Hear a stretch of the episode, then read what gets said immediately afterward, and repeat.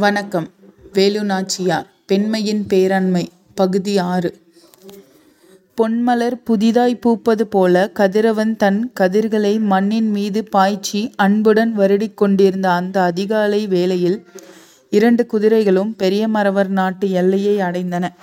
எல்லைக்குள் நுழைந்து சற்று தூரத்தில் பழனியப்பச் சேர்வை தன் புரவிகளை நிறுத்தி தன் மனைவியிடம் மகனிடமும் நாம் இங்குதான் வருவோம் என்பதை ஆங்கிலேயர்கள் யூகித்திருப்பார்கள் அதன்படி ஒற்றர்களையும் முடக்கி வைத்திருப்பார்கள் மிகவும் சூதானமாகவும் எச்சரிக்கை உணர்வுடனும் நடந்து கொள்ள வேண்டும் என்று எச்சரித்தார். தன் முகத்தை தலையில் கட்டியிருந்த முண்டாசுடன் சேர்ந்து கண்களை மட்டும் வெளியில் தெரியுமாறு மறைத்து கொண்டார். அவ்வண்ணமே மருதுவும் செய்தான். பொன்னாத்தாள் தன் சேலையுடன் முக்காடை நெண்டு முகத்தை மறைத்து கொண்டாள். பின் புறவிகள் முன்னேறின. சற்று முன்னேறி சென்றவுடன் பாதையில் இரு புறங்களிலும் நீட்டி நெடுக வளர்ந்திருந்த பனை மரங்கள் அவர்களை வரவேற்றன.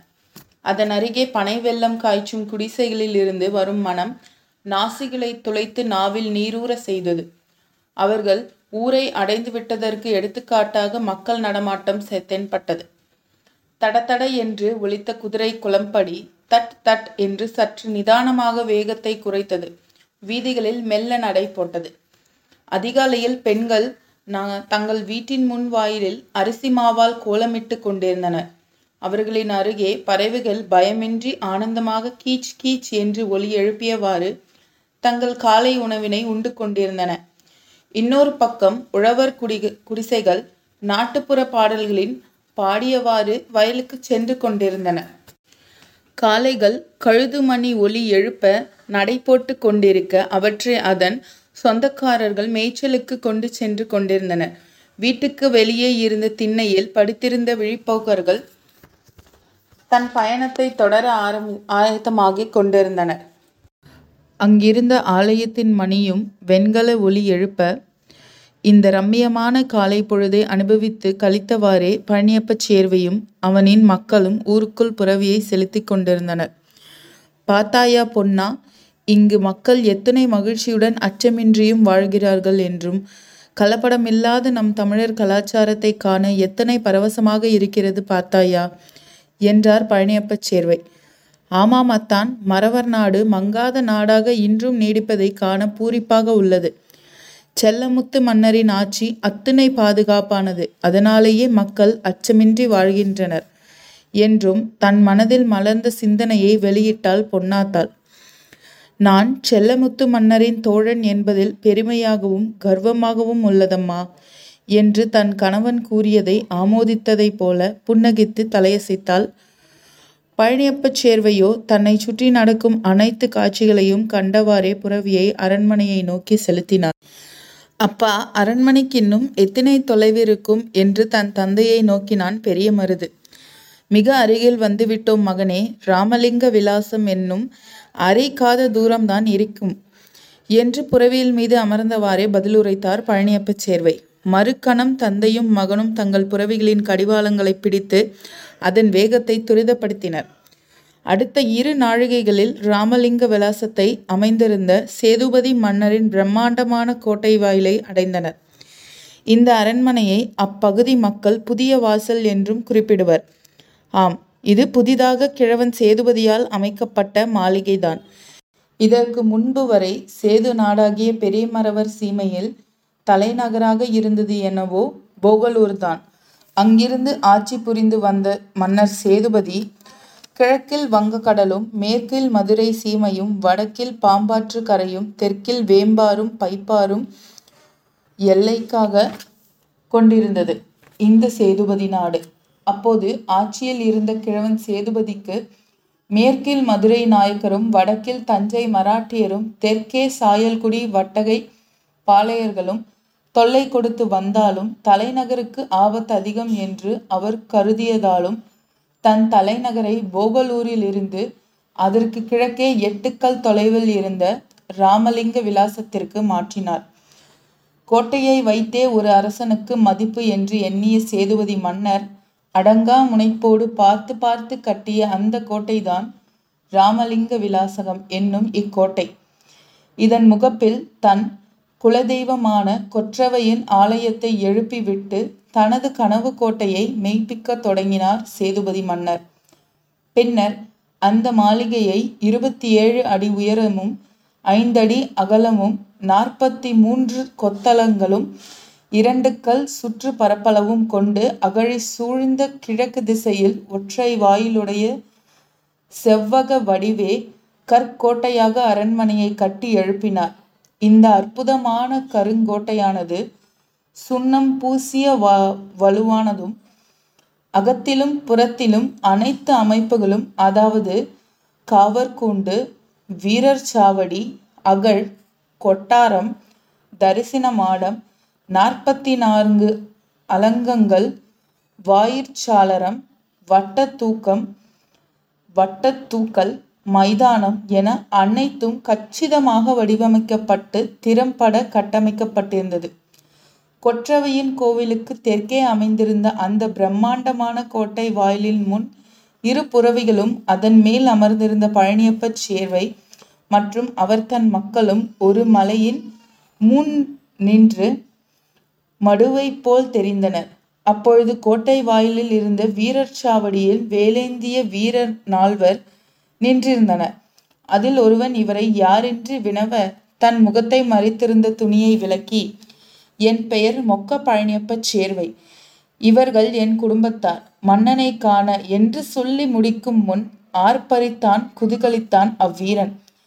சேர்வைக்காரரே வந்து விட்டீர்களா வரவேண்டும் வரவேண்டும். உங்களை கண்டதில் பெரும் மகிழ்ச்சி என்று இவர்கள் வருவதை முன்கூட்டியே எதிர்பார்த்து நின்றதை தன் அடிமனதில் ஆனந்தங்களை எல்லாம் முகத்தில் முத்தமிட்டு புன்னகையாலும் விரித்த கண்களுடன் வரவேற்றான். பின் அவ்வீரன் சாவடியில் நின்றிருந்த மற்ற வீரர்களை நோக்கி ஏலே சேர்வை வந்துட்டாரிலே. வெரசா போய் அரசனாண்ட தகவல் சொல்லுங்களே என்று மீண்டும் ஆர்ப்பரித்தான். ஒருவன் வேலை அழுத்தி ஊன்றிக்கொண்டு அரண்மனைக்குள் விரைந்தான். அங்கிருந்த மற்ற இருவரும் பழனியப்பச் சேர்வை அருகே வந்து கூடினர். ஒருவன் அவர்கள் வந்த புறவிகளின் கடிவாளங்களை பற்றி இதை நான் பார்த்து கொள்கிறேன். நீங்கள் உள்ளே செல்லுங்கள் என்றான். உங்களைத்தான் நேத்து இரவில் இருந்து எதிர்பார்த்துக்கிட்டு இருந்தோம் அரசரும் உங்களுக்காக தான் காத்திருக்கின்றனர். வெரசா வாருங்கள். என்று உள்ளே அழைத்துச் சென்றார். அவ்வாயிலை கடந்ததும் ஒரு பெரிய முற்றத்தை கண்டனர் அதற்கு எதிரே ஒரு யானை கொட்டாரம் பின் அதை கடந்து முன் சென்றபோது பக்கவாட்டில் வட்ட தூண்களால் தாங்கி நின்று கொண்டிருந்த மகா மண்டபத்தின் ஊடே அவர்கள் அழைத்துச் செல்லப்பட்டனர் அவற்றின் மேற்புறம் அரைவட்ட வளைவுகளாக இணைக்கப்பட்டிருந்தன. அம்மண்டபத்தின் இடது புறத்தில் கிழக்கு சுவரில் சேதுபதிக்கும் தஞ்சை மராட்டியருக்கும் இடையே அறந்தாங்கி கோட்டையில் கோட்டையில் நடந்த போர் காட்சிகள் ஓவியமாக்கப்பட்டிருந்தன. வலது புறத்தில் முத்துவிசய ரகுநாதரின் உருவமும் தென் சுவரில் சேதுபதி தனது மனைவியுடன் கொலு வீற்றிருந்தல் மற்றும் நகருலா காட்சிகள் மிக நேர்த்தையாக சித்தரிக்கப்பட்டிருந்தன.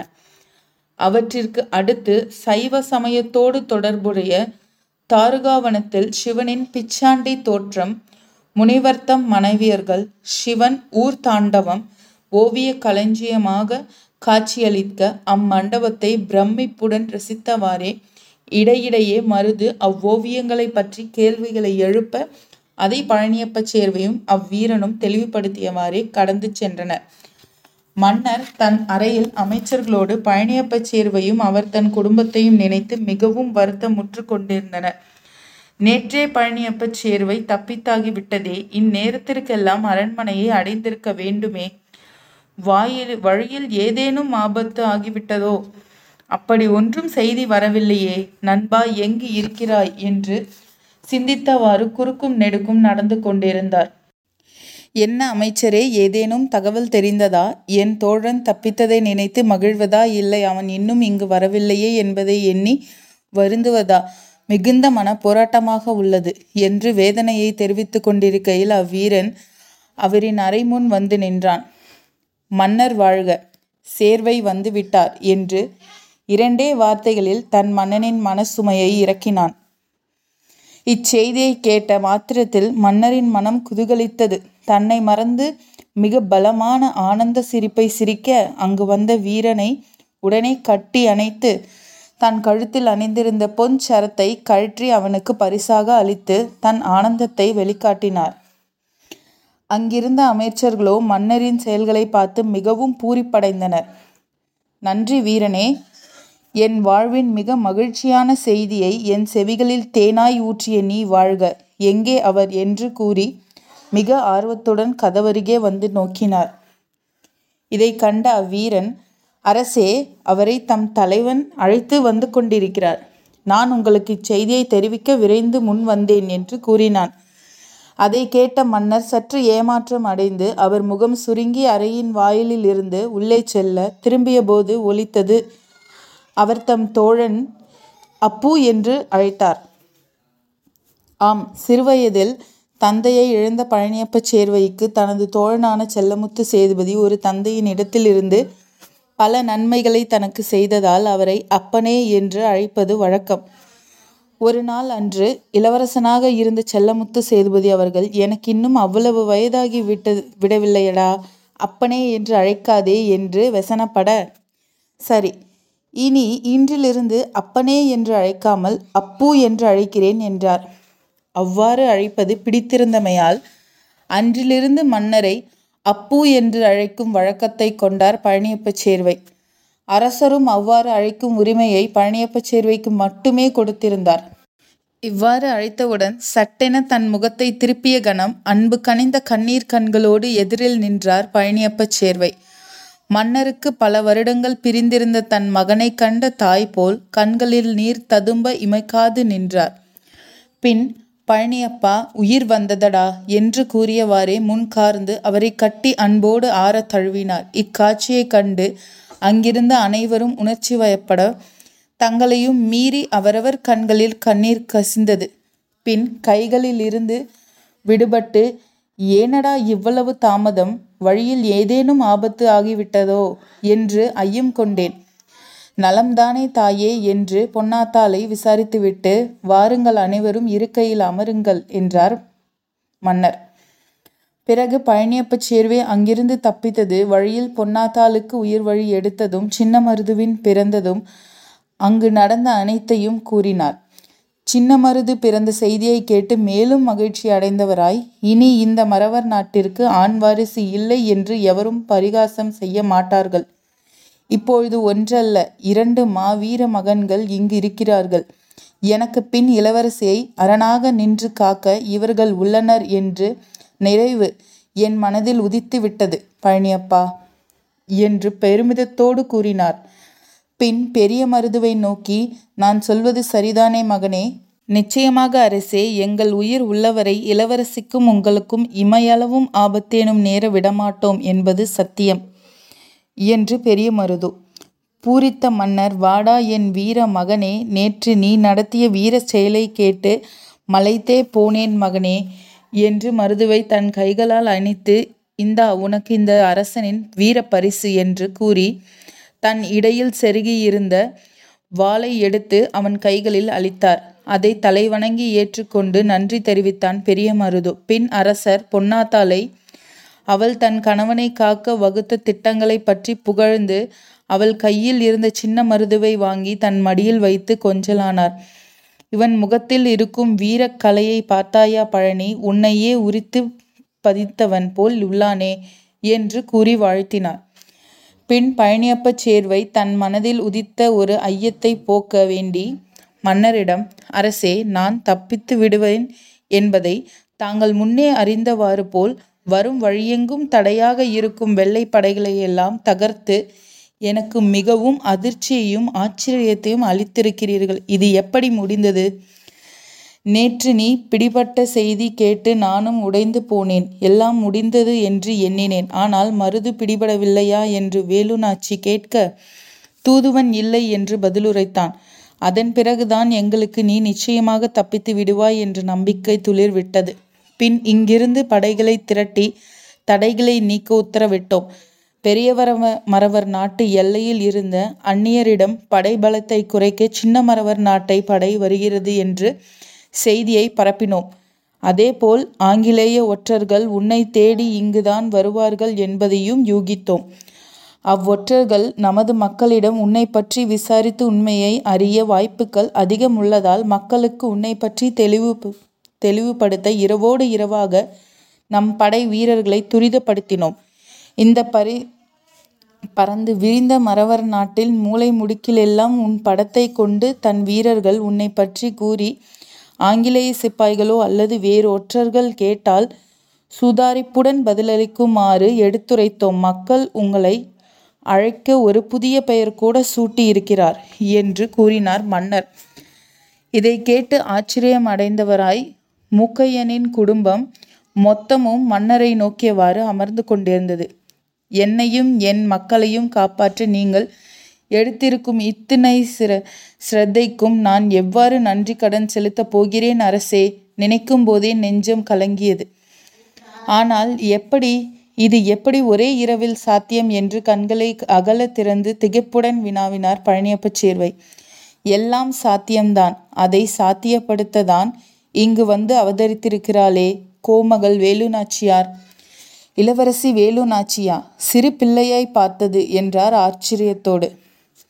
சிறு பிள்ளையா அது பதினாறு ஆண்டுகளுக்கு முன் இப்பொழுது அவள் வளர்ந்து எனக்கே அரசியல் ஆலோசனைகளை வழங்க தொடங்கிவிட்டாள். அவளின் முடிவுகள் சில என்னையே பிரமிக்க வைத்திருக்கின்றன. உன்னை காப்பாற்ற வேண்டி மேற்கொள்ளப்பட்ட அனைத்து நடவடிக்கைகளும் ஊகங்களை வகுத்தவளே அவள்தானப்பா என்று ஒரு கர்வ புன்னகை புரிந்தார். இவ்வார்த்தைகளை பழனியப்பச் சேர்வையின் எதிர்பார்ப்பை தூண்டியது. இப்போது அவர் எங்கு இருக்கிறார் காணத் தோன்றுகிறது. பார்த்தாயா உன்னை கண்ட மகிழ்ச்சியில் வேலுவை அழைக்க மறைந்தே. யாரெங்கே? என்றார். அழைத்தவுடன் ஒரு பணிப்பெண் வந்து நின்றாள். அவளிடம் சேர்வைக்காரரின் வருகையை இளவரசியிடம் தெரிவிக்க அனுப்பினார். நன்றி. மீண்டும் தொடரும்.